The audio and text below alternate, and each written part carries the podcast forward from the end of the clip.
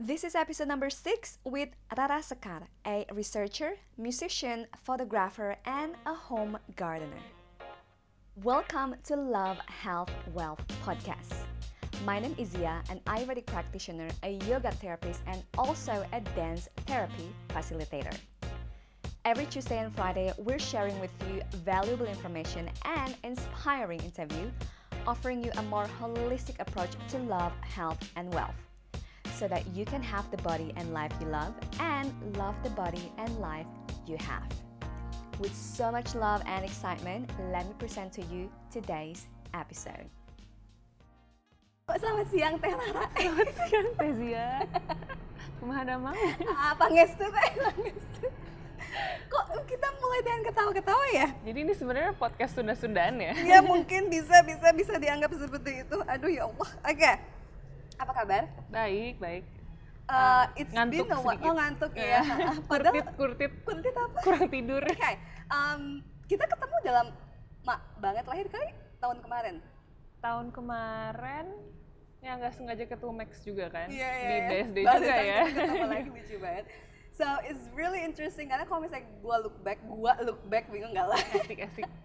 Aing look back Heeh. to the past. Kita ketemu 2010 di Turki. Itu pertama kali. Pertama kali Nah. banget. Pertama kali banget. Oh nggak pertama kali tuh di uh, ini Embassy-nya. embassy-nya. Oh masih kerudungan. Damn it. si kerudung Banyak segitiga. yang nggak tahu gua pakai kerudung dulunya. Ah, masih kerudungan banget. segitiga. Terus em, dan gue inget banget karena banyak temen gue Mm-mm. yang tahu lo Karena perbandungan. perbandungan dan lo ngehits gitu kan dari dulu sampai sekarang sih. Asik. Gitu. Terus gue kayak gue inget banget temen gue kayak oh lo sama Rara ya. Terus gue kayak iya emang kenapa? Oh my god gue ngefans banget. Kenapa? Itu zaman dulu, Ra. Itu Dulu zaman kan dulu. kita bukan siapa-siapa ya. Eh, lo udah siapa-siapa sih? Siapa ya? Gue sih bukan Anak siapa-siapa. kuliahan aja. Eh, sebel enggak lo karena banyak temen gue yang ngefans sama lo karena Tumblr lo Ra Iya, oh iya, dulu soalnya zaman-zaman Zaman Tumblr ya. Jadi Tumblr, orang eh. nggak tahu orangnya yang mana kan. iya Cuma tahu cuma lihat tulisannya. tulisan yang ngefans lewat tulisan dan itu menarik karena maksudnya kayak kan ada orang yang kayak ya dia um, eksis di Tumblr habis gitu ya udah gitu kan Iya, iya. but seeing how you develop lo kan kayak you keep growing from Asik. that asik yang ini ini nggak bercanda ya teh ya waktu gue Iya. kayak nulis kayak uh, schedule kalender gue yang gue interview terus ada beberapa temen gue kayak ah, ada Rara Sekar gue ngefans banget Mungkin dia nggak kenal aja ya aslinya. tapi kan punya sisi itu kan Iya, iya, semua iya, sisi iya. kayak yang ini tukang ngupilnya kayak nggak nggak nggak usah di fangirlingin but that's the Oh, human iya, side iya, gitu iya, kan iya, iya. The- now that's actually something that I'm, I'm interested to talk first in Mm-hmm. this podcast adalah tentang kayak gue yakin lo bukan maksudnya ada orang yang sengaja gue pengen jadi orang yang orang fangirling about me Mm-mm. I don't see that from you Hmm. bener nggak Iya dan tidak kali ya. Biar The bijak. bigger- Biar bijak iya dan tidak. but the bigger side of you, I don't see you're like doing the quote unquote inspiring, amazing buat dapat apresiasi. Maksudnya, it's not like gue pengen, uh, of course, uh, as a human we want to be appreciated. Hmm, That's yeah. like basic nature. Tapi bukan kayak gue ngelakuin ini biar banyak dapat likes, biar banyak- Hmm. banyak dapat followers. I don't see that and I don't feel that from you. Hmm. Um, so the first question is kenapa lo ngelakuin semua ini maksudnya kayak buat yang buat yang nggak tahu Rara which is gue nggak tahu siapa ya kalau dengar podcast gue dari dulu kan lo kayak you're doing so much um, stuff for the society dari mulai kayak gue inget banget yang tentang human rights Hmm. terus sekolah rumpin Mm-mm. um, pokoknya banyak banget Hmm. yang buat anak umuran segitu tuh kayak that's so uncommon for you to think that way. So Hmm. how that interest developed? That's the first question. hmm. Terus yang kedua, why you do that? Hmm. Sebuah pertanyaan ya. Kenapa Baru juga ya? pertanyaan pertama ya. Udah langsung uh, filosofis nih ya. Hmm, beberapa kali aku sering ditanya sih Zi kayak Hmm. apa sih yang menggerakkan kamu untuk Hmm. misalnya terjun ke awalnya dunia hak asasi manusia gitu Iya. ya. Tapi em, mungkin yang harus aku acknowledge pertama tuh emang privilege sih. Kayak aku datang dari keluarga yang berpri- berprivilege. Iya. dalam artian secara ekonomi keluarga aku tuh bukan keluarga miskin. Dan Iya. bahkan aku bisa makan dulu. Zaman dulu sih bisa makan steak ya. Sekarang udah gak makan. Sekarang miskin kan opsi karena pilihan. Ya maksudnya dulu tuh kayak aku kelas menengah menengah atas lah bisa dibilang. Terus hmm. keluarga aku juga latar belakangnya pendidik. Jadi Hmm. Bapak aku kan dosen ya kamu tahu terus ibu aku guru guru musik jadi di rumah tuh apa ya ada semangat semangat Mike belok sih nggak ada semangat apa ya semangat belajar yang nggak pernah dihalang-halangi gitu Hmm. karena mungkin orang tuaku selalu mengedepankan si pengetahuan itu Iya. pengalaman Iya. dan mereka tuh bisa jor-joran Wow. dalam artian em, banyaknya orang tua ngelakuin itu ya kayak Iya. bayar apa pun mungkin ngutang atau Iya, gimana atau nggak punya mobil baru atau apa pun itu Demi pendidikan anaknya. pendidikan dan pendidikan nggak formal doang bener-bener apa pun yang aku mau termasuk beli buku sih Hmm. jadi dari dulu aku dikasih kebebasan buat cari pengetahuan dan pengalaman jadi kayak aku mau ikut sekolah HAM sebulan di Jakarta gitu di kontras waktu itu mungkin kalau orang tua yang Nanaon nana isi Iya, gitu ya. apa ini mungkin bapakku bisa jantungan atau gimana gitu Iya. tapi em, in apa namanya bapak ibu aku justru malah oke nggak apa-apa gitu yang penting mereka percaya sama anaknya bisa Iya. bertanggung jawab jadi mungkin awalnya itu yang dari keluarga dulu Iya. yang mem- membolehkan aku untuk Karena as a Memilih. human, we're we're conditioning of first our family, Iya. our parents. ya. betul banget jadi itu satu dulu terus kedua ketertarikan kedua untuk kalau kata kamu berhubungan dengan masyarakat kali ya kayaknya itu lebih dari ya lagi-lagi sih orang tua aku ya Iya. jadi kan orang tua aku selain dosen dan guru gitu ya tapi dua-duanya itu juga terapis ya kayak kamu kamu gitulah Gimana? iya maksudnya benar-benar bekerja di bidang kayak apa namanya well-being lah cuman uh, ibu kamu um, Akupuntur. bapak grafologis. ya grafolog dan dua-duanya juga terapi kayak behavior Hmm. behavioral therapy. Aduh, aku nggak tahu istilahnya ya. Bu.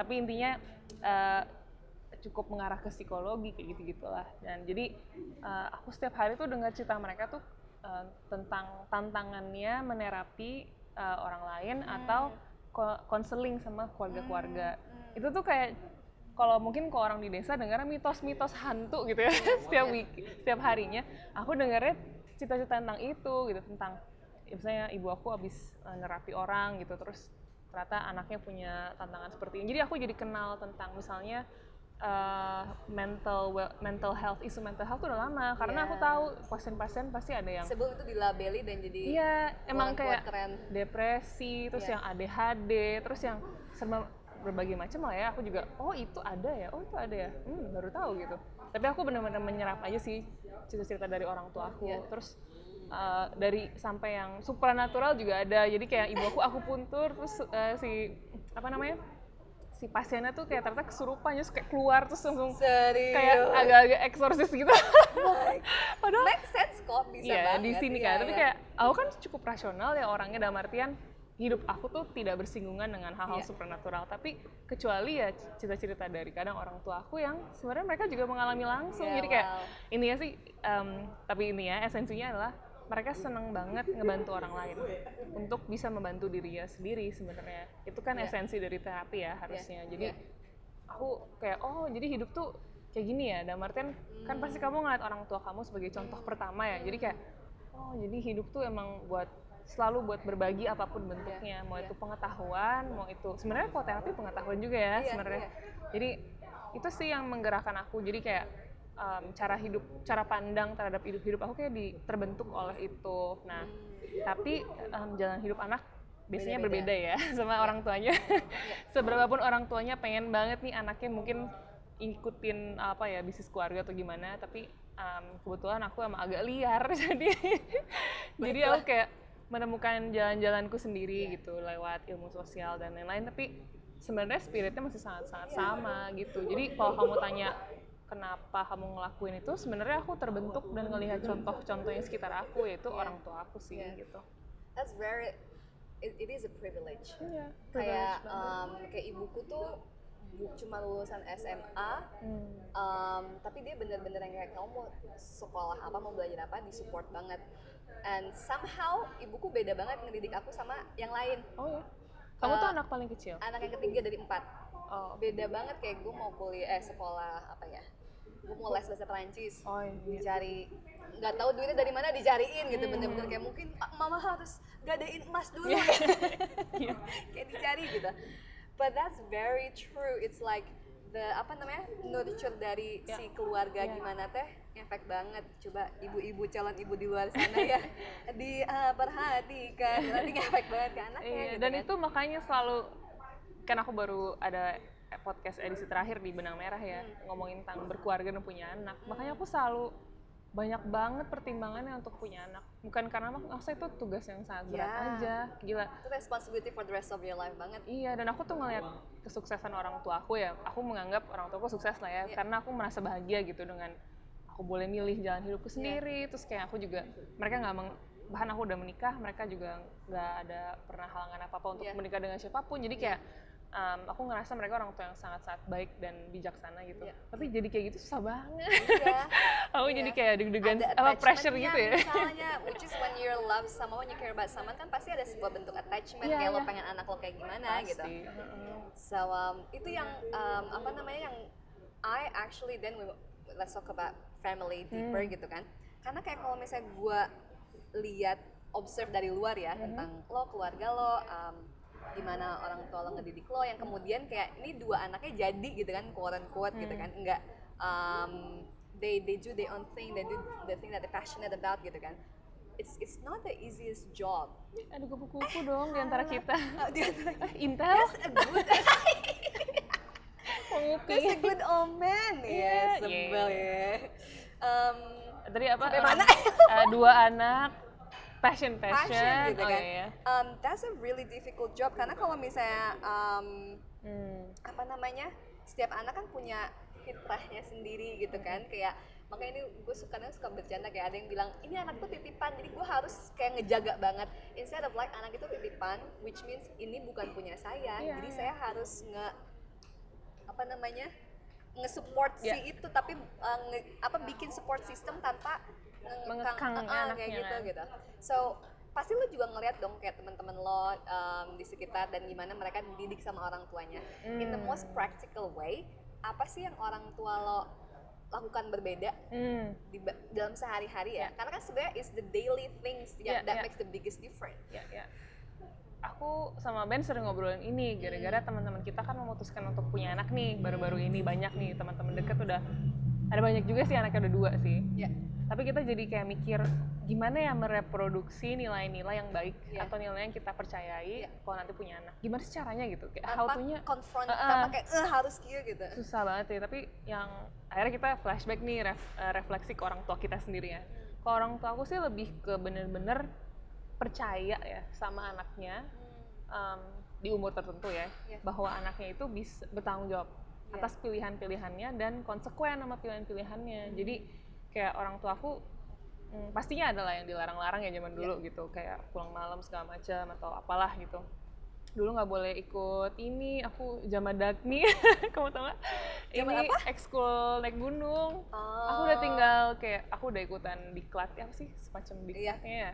Udah tinggal naik gunung gitu. Atau aku nggak boleh sama orang tua pas naik gunungnya nggak boleh? Mm, nggak boleh yang seminggu di gunung gitu. Oke. tapi ya udah itu cuma salah satu yang dilarang itu sih kayaknya Iya. Em, tapi sekarang ya naik gunung bebas Em, tapi aku ngeliat ya itu dibebasin dan ngasih kepercayaan itu sih kayak susah Iya. banget gak sih sama orang tua Iya. bahwa dan sadar kalau anak tuh punya apa ya semacam dia berdaya untuk dirinya sendiri Iya. gitu dan dia kalau aku sih yang sangat terima kasih sama orang tua aku ya mereka membiarkan aku apa justru mereka nggak sengaja juga ya tapi aku untuk gagal Iya. dan belajar dari kegagalanku Iya. sendiri. Iya, aku sering banget good. kayak mana? Terus aku misalnya mengop memilih untuk apa? Terus ternyata aku gagal nih.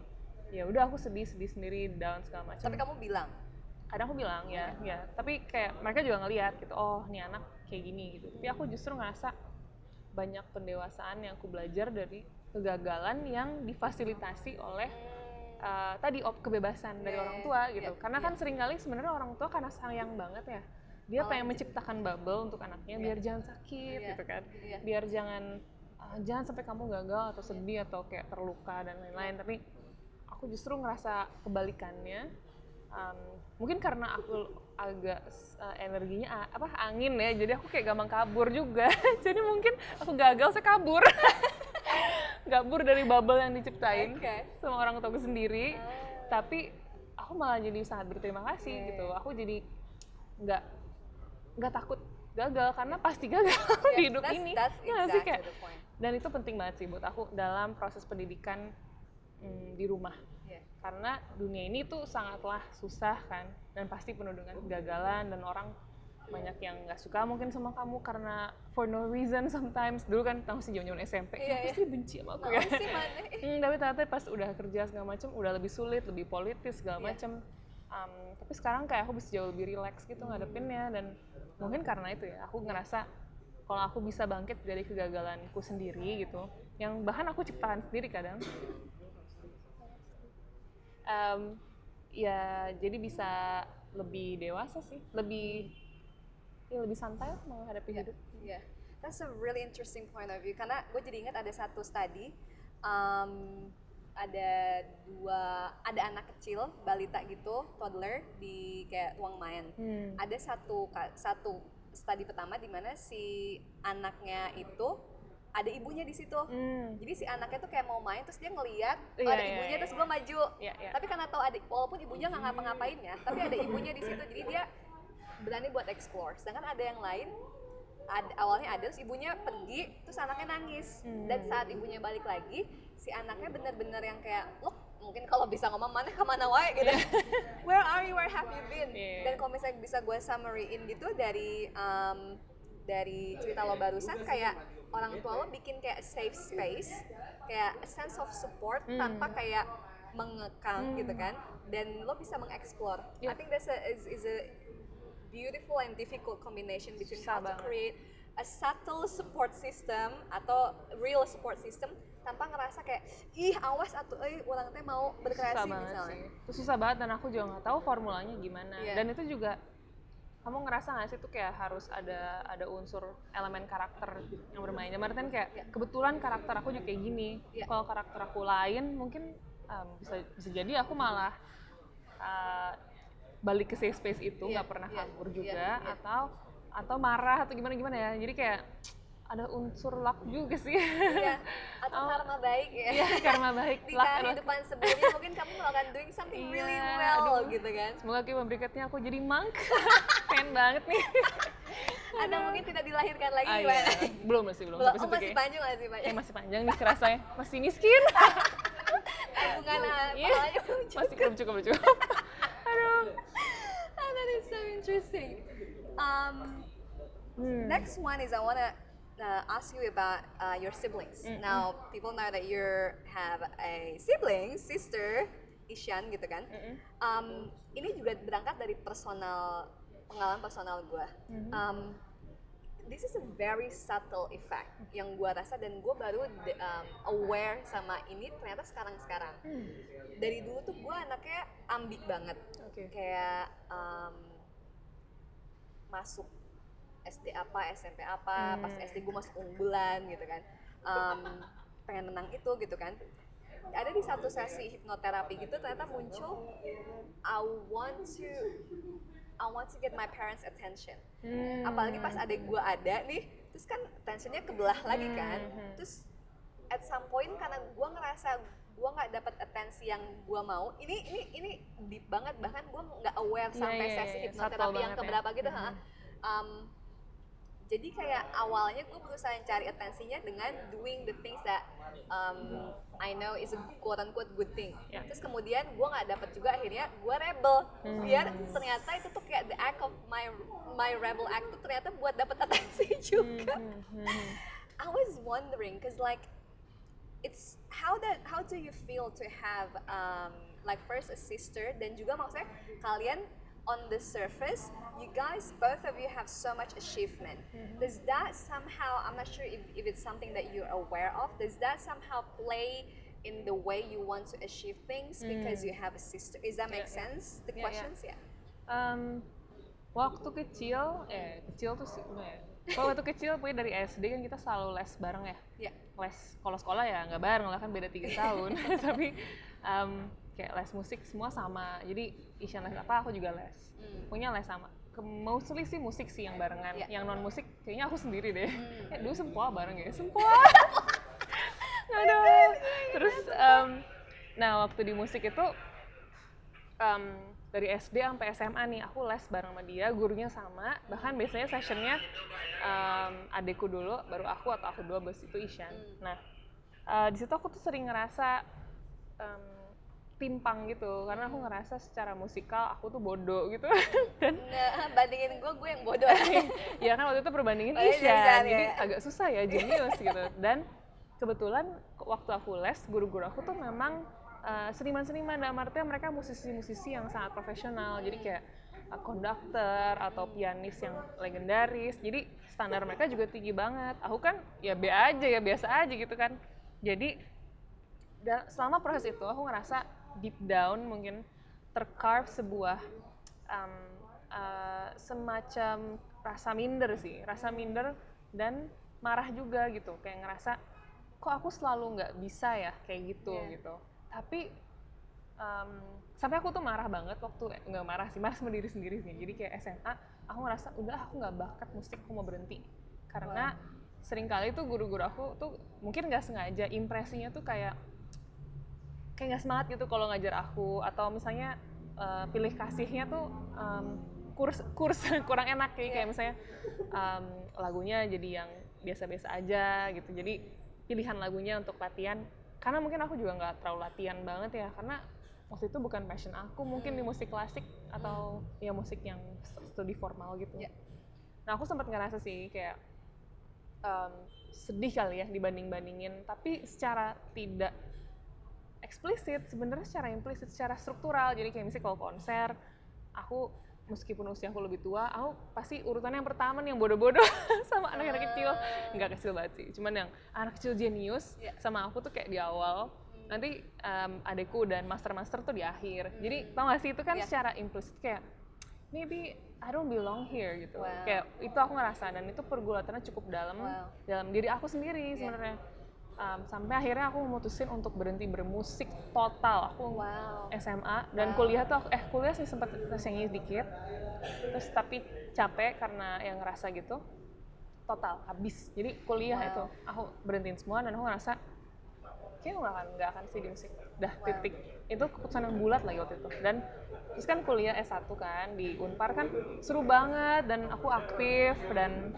em, sangat menyukai lah waktu itu apa yang aku pelajari terus lingkungannya apa ya aku seneng banget kuliah di di HI gitu. Ya udah terus aku lupa sama musik. Jadi waktu mungkin efeknya lebih kayak gitu ya lebih ngerasa em, minder dan ngerasa em, kurang gitu. Tapi Hmm. tapi waktu itu aku ngerasa mungkin emang ini bukan jalanku ngerti gak sih? Kayak em, bukan aku nggak suka nyanyi aku suka banget masih suka banget musik segala macam. Cuman aku nggak harus jadi profesional aku pikir kayak gitu. Iya. jadi tertekan gitu loh kayak Iya. harus kayak gini gini gini gitu. Nah udah sih itu ngaruh banget sih. Tapi kalau em, karena nggak tahu satu dan karma whatever akhirnya aku masuk ke musik lagi itu benar-benar nggak ada rencana sama sekali Wow. itu sebenarnya balik ke pertanyaan kamu yang awal yang kamu bilang kamu aku nggak ngerasa nge-vibe kamu pengen segala macam karena aku emang nggak pengen Wow. jadi kayak um, Bandanera waktu itu ya dengan segala apa ya naiknya gitu naik turunnya sih itu tuh semua nggak direncanain jadi aku nggak pernah ingin menjadi um, apa ya musisi gitu nggak pernah sama sekali karena aku udah kubur dalam-dalam sebenarnya keinginan itu Wow. karena efek dari aku Iya, sendiri yang iya. di in my mind I Iya. was you know comparing myself gitu kan all the time tapi um, entah kenapa tapi sebenarnya setelah musik ini ada dan kebetulan Bandanera memang haluannya agak berbeda sama Iya. um, Ishan kan Iya. waktu itu terus juga setelah itu um, setelah selesai aku juga sekarang bermusiknya super santai nggak yang tertekan harus kayak gimana tapi kayak Gak harus album keluar ini. kayak um, industri gitu. tapi um, kalau sekarang sih aku jauh lebih relax udah justru aku itu anggap sebagai kesadaran bahwa ada hal-hal yang inherently berbeda aja sama orang lain termasuk adik kamu sendiri atau Yeah. kakak kamu sendiri atau saudara kamu sendiri itu emang um, kita punya peran yang berbeda di dunia ini Totally, gitu yeah. dan uh, meskipun mungkin fieldnya terasa sama dari dari luar orang ngelihatnya mungkin musiknya aja karena ya bikin terkenal ya kalau di Indonesia kan Yeah. kamu kalau jadi musisi jadi kayak entertainer whatever gitu Yeah. jadi terkenal dikenal orang dikenal banyak orang tapi kan sebenarnya pekerjaan full timeku tetap bukan itu aku tetap fokus di akademia di riset di pendidikan yang tadi awal kamu cerita itu itu sebenarnya fokus hidup aku dan musik cuman medium buat aku nyampein really yang ingin aku Yeah. sampein tapi ininya sih itu sih dan um, sekarang sih aku nggak pernah ngerasa kayak saling berkompetisi ya sama adik aku sama sekali nggak karena tadi aku sadar tentang peran-peran orang di dalam kehidupan itu beda-beda gitu mungkin emang aku aku jauh lebih ngerasa meaningful bermakna ketika aku ada di dunia pendidikan Iya. dan musik tuh salah satunya Iya. jadi kayak ketika musik itu menjadi medium untuk pendidikan aku jatuh cinta banget deh sama Iya. itu. Kayak nggak bisa lepas dari itu. Dan um, tapi kalau misalnya musik cuman sebagai hiburan atau bukan hiburan sih mungkin sebagai profesi kali ya profesi full time aku kayak kurang aku gampang banget menarik diri dari itu semua gitu sih. Jadi justru aku dari pengalaman traumatis sam- tentang siblings dan um, ya mungkin orang tua dulu les-lesin aja semuanya emang nggak nggak kan dia juga tahu nih mana yang kira-kira kamu suka dan enggak kan. Sebenarnya nggak salah orang tua itu salah. Bukan salah sih itu perjalanan aja. Yeah, totally. tapi aku jadi tahu who Yeah. I am what I want in this life itu gara-gara Iya. itu. Jadi lagi-lagi balik good. lagi kayak nggak ada nggak ada yang salah nggak ada yang gagal kayak there's always a meaning in everything kalau lo mau mencari maknanya gitu kan. Dan pasti ada manfaatnya gitu kan. Pasti ada. That's that's very interesting that now thankfully kan lo udah punya realisasi bahwa ya setiap orang itu berbeda hmm. that's not an easy realization Hmm. kayak gue belajar itu gue secara teori pertama dari, dari Ayurveda Iya. yang mana kayak ya ada yang tipe dosha, uh, tipe badan, yang Iya, dosha iya, itu dan karena itu setiap orang karakteristiknya beda. Kenapa? Karena lagi-lagi everything is root down to semua orang itu lahir punya tujuan dan purpose masing-masing. Iya, Makanya purpose. punya badan yang berbeda, skill yang berbeda ya karena ya tujuan lo beda gitu. Tapi ini yang menarik karena knowing doesn't mean you're accepting or embodying the theory gitu kan bahkan gue tuh butuh bertahun-tahun dari mulai gue tahu oh gue tuh badan gue gini oh gue tuh gini sampai gue kayak oke this is my path mungkin that path seems happy on the outside for that people tapi kalau gue Hmm. jalanin gue nggak akan bisa bahagia kok. Iya, iya. atau misalnya kayak ada satu temen gue yang kayak dia tahu badan dia dominan kava kava itu dia lebih berisi. Hmm. yang kalau gue bercandanya ngeliat air aja udah naik berat badan. Sedangkan dominan vata kayak gue mau makan sebaik apa pun kayak ada black hole di perut gitu loh kayak cuma lewat doang gitu. Cacingan ya mbak? Ada black hole ada cacingan. Um, ya karena beda badannya kayak misalnya kalau orang kayak gue because my work apa require gue buat mobile gitu. Kalau Iya, badan gue lebih berisi gue lebih susah nge-fulfill purpose gue gitu. Iya, iya. tapi banyak orang kayak aduh gue tuh pengen lebih kurus misalnya. Tapi kayak for what? gitu. Your purpose your work in this world might not require that. Karena pasti ada skill-skill personality yang justru dibutuhkan karena lo lebih berisi badannya lo lebih nurturing lo lebih loving gitu kan. So how was your process internally atau ada hal-hal yang lo kerjain secara spesifik mungkin orang tua lo yang terapis ngebantu gitu kan. Um, buat yang akhirnya ini konsep nih bahwa setiap orang itu berbeda dan unik bener-bener lo embody. Hmm. um, karena it's not an easy thing. Dan kalau misalnya ada pun kayak si prosesnya masih limited gitu loh buat orang buat tahu dan buat akses. So what what did you do exactly? Nah, jujur sih kalau perjalanan itu aku anggap perjalanan spiritual kali Iya, ya, iya. realisasi ini ya. Em, itu perjalanan yang sangat sepi sih dan, dan sendiri. Jadi justru orang tua aku tuh cuman ngebekalin aku dengan pengetahuan, pengalaman sampai mungkin aku SMA kali ya. Terus kuliah tuh aku agak liar tuh. Dalam artian aku mencoba mencari ada kekosongan spiritual dalam diri aku waktu itu. Bukan kosongan sih, mungkin kebingungan waktu Iya. itu. Dan jadi aku um, uh, menjelajahi banyak sekali paths gitu. Banyak banget deh. Buat nyari apa yang suitable for you. Iya aku nyari gitu. Jadi um, nggak cuma sekedar window shopping bahkan kayak mencoba mencoba benar-benar mencoba dalam di beberapa hal. Dan uh, itu proses yang sangat panjang dan mungkin baru baru agak ajak tuh beberapa tahun ini setelah aku pulang dari New Zealand itu aku tuh baru nyadar bahwa aku tuh udah gak ada lagi kegamangan spiritualitas. Kayak kayaknya udah deh udah nemu gitu. What's best for me what suits me my body my my apa ya my purpose gitu. Karena kan harus beda-beda ya misalnya ritual-ritual juga um, nggak semua cocok sama Ya, kita dengan gaya hidup kita perspektif kita dan ya segala macam Umur gitu umur ya. ya ya anyway tapi itu perjalanan panjang banget sih dan um, mungkin awal banget sih yang paling nampar tuh sebenarnya pertama kali aku vipassana kan. Vipassana yang 11 hari itu. Gue inget banget lo vipassana pas kita lagi dulu ikutan Theo Theosophy Society Iya, kan? tapi kan ya itu 2010 Berarti bayangin umurku tuh 20 20 tahun sih, 20 tahun. and you already doing this while people mungkin lagi sibuk yang lain gitu Iya, kan? ya baru masuk kuliah lah itu kan kayak what the hell? Ngapain sih aku juga? Kalau aku flashback tuh kayak ah, ngapain sih? gitu tapi di umur 20 itu kan lagi sangat bergejolak lah hormon wah terus kayak ego kayak lagi blooming banget. Aku ngerti masih inget sih pesan-pesan itu. Terus ditampar sama Vipassana yang 11 hari disuruh kayak ke dalam gitu. Dan itu kan ekstrim banget ya. Sebenarnya Vipassana Goenka itu cukup eh, disiplin bukan Iya. ekstrim dis, eh, ekstrim disiplinnya. Yang nggak aku banget itu. Kayak lagi super gemini maksudnya lagi yang kayak wah liar gitu yang kayak bebaskan gitu jadi pas disuruh duduk diem tuh kayak sakit banget badan juga sakit. Kayak ada satu sesi namanya Aditana. Itu pas duduk uh, still selama sejam nggak boleh gerak sedikit pun meditasinya kayak gitu. Uh, sehari cuma sekali itu. Itu aku nangis sih karena pahaku sakit. Bukan nangis karena apa apa sakit banget. Pahaku tuh di sini di si otot dalamnya ya apa sih? Hams, uh, abductor Yang di sini nih. yang di dalam yang di dalam. inner thighs-nya. Tapi kayak penangis sih nangis nangis nangisnya tapi nangis boleh kan gerak boleh air boleh mata. boleh, boleh. itu kan di gua kontrol kita ya. Itu itu apa? Sensasi ya. Oh my God. kalau sensasi observe the di, sensation diobservasi aja. the cry. Aduh tapi em, nah itu vipassana itu kan aku keluar-keluar langsung vegetarian dan punya ekstrim disiplin lah gitu. Em, tapi dari situ mulai perjalananku untuk mencari dan itu em, susah sih sebenarnya nggak gampang. Kalau orang cuma lihat dari luar kayak eh, enak ya bisa langsung gini belok kanan Thread kiri gitu ya. apa vegetarian gitu. Tapi kayak panjang banget dan bahkan em, sampai hari ini tuh aku juga masih mencari-cari terus apa yang pas. Karena aku baru sadar. Yaitu secara teori kita tahu lah life kayak impermanence kayak tahu banget nih. Segala macam yang pasti dalam kehidupan hanyalah perubahan itu sendiri Iya. gitu ya Em, dulu mungkin aku agak saklek kayak hidup tuh harus kayak gini pendekatan meditasi hanya ini gitu kayak spiritualitas hanya satu pintu gitu kan.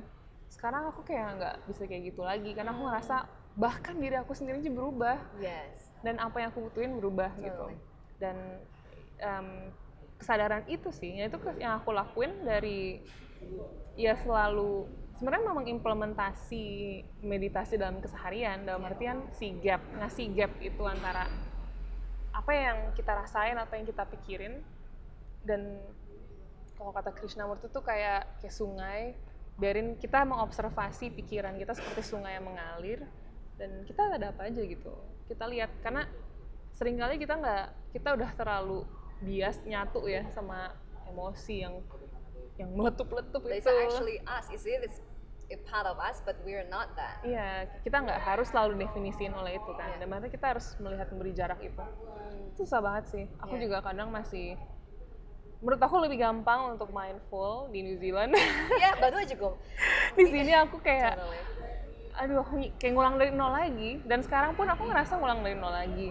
Dan aku ngerasa badanku berubah karena aku sempat pil, minum pil KB gitu kan. Terus kayak efek ke badanku sampai hari ini tuh masih aku bahkan nggak tahu aku tuh sekarang tipe apa.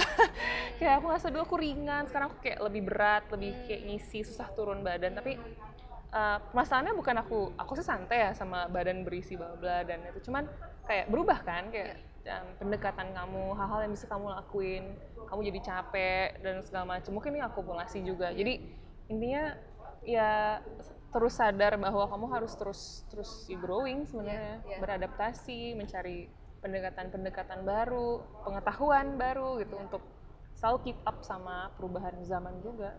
Gue bisa relate dari kan tadi kalau kita ngomongin Ayurveda di awal tentang ada tiga tipe badan Hmm, iya, Vata Pitta Kapha. Sebenarnya si Vata Pitta Kapha ini juga bisa diaplikasikan di area lain. Salah satunya adalah di um, our life cycle. Hmm. jadi sebenarnya no matter what dosha you are kalau lo bayi dari lahir sampai sebelum puber you're going to Kapha stage Iya. kalau dari puber sampai lo kalau cewek menopause itu Pitta stage Hmm. menopause sampai uh, maut itu Vata stage Hmm. maksudnya adalah this this energy will affect you no matter what kind of body type you have. Hmm. Makanya kenapa pas puber pita itu kan fire. Hmm. Kalaupun lo misalnya mau fata mau kafal, lo punya tendensi lebih rebellious, Hmm. jerawat misalnya. So from that we can also see that there's different quote unquote belief system, Hmm. ritual, spiritual Yeah, yeah. path yang um, lebih align according to your age as well. So I Mhm. think it's apa gue mau highlight tentang kayak pentingnya um, to always be curious buat selalu kayak think that maybe I don't have everything figured out Mm. kayak karena hidup mah emang proses Iya, dan iya. ini yang maksudnya kayak apa ya ini buat gue sendiri kayak often can be inner conflict karena Hmm. as a human gue pengen as a human my human side ego gue pengen kayak everything needs to be under control Iya, iya. gue pengen udah udah saklek karena itu bikin a sense of like Security. security Hmm. stability sedangkan like you said earlier nothing is permanent in this world gitu kan? Terus jadi kayak eh gimana ya?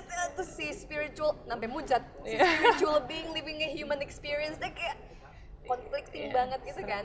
So how you manage that too? Like it's I mean it sounds easy on the surface kayak uh, spiritual and apa soul living a human experience yang kayak impermanence tapi kemudian kita butuh stability gitu kan? Hmm. how's that in your daily life? How does that look like aku juga bingung sih karena ya tadi aku bilang kayak di lingkungan yang lebih enabling, yang lebih safe, yang lebih Supporting, balance, ya. lebih supporting kayak di Wellington waktu itu aja ya.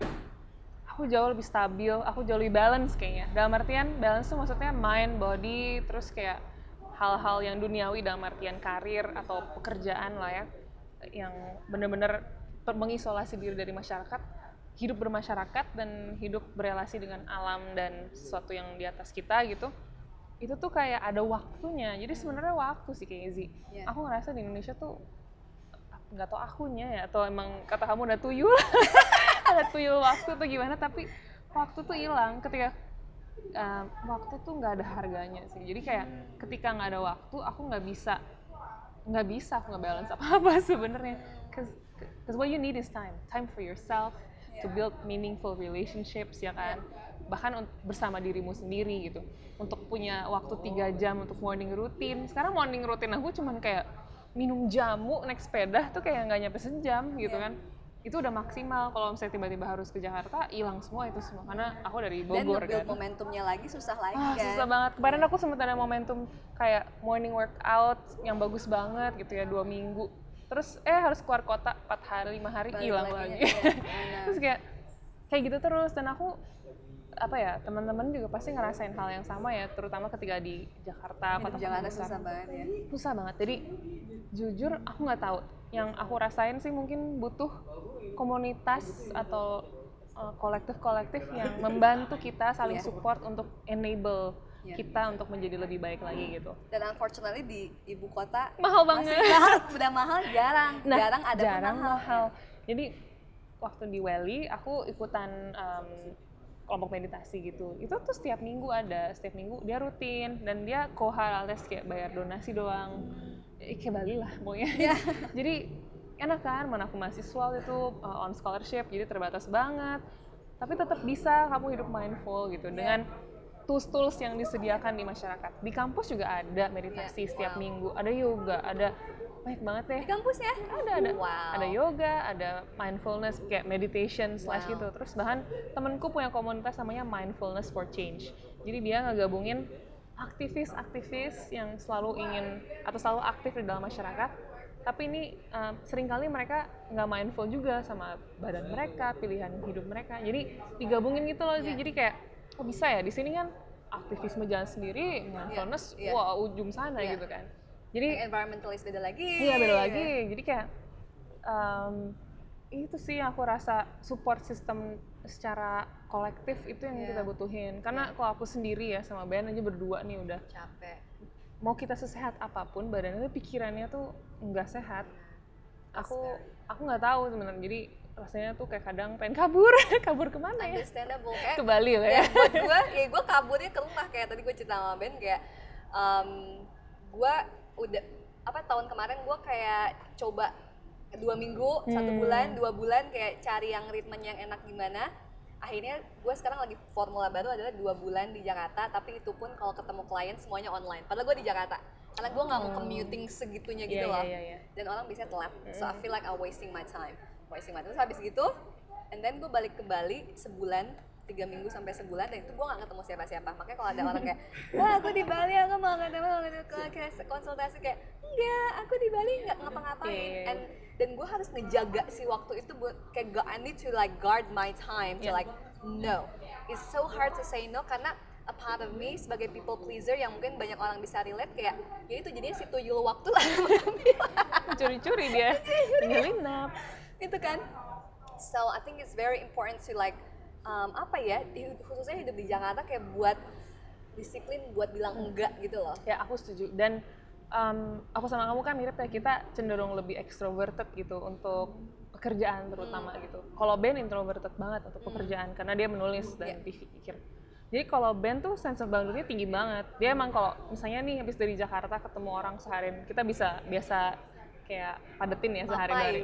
ngapain ke Jakarta Terus nanti dia bisa seminggu nggak ketemu orang cuma di kamarnya doang. Wow. Dia bisa kayak gitu banget. Nah aku tuh kadang masih yang pengen, aduh pengen andi temen, eh, eh, eh, bahkan temen mau ke rumah atau kayak gimana gitu kan. Si Ben tuh bisa enggak enggak enggak gitu. Jadi aku Iya. banyak belajar karena aku tinggal dan hidup bareng seorang yang sangat introverted.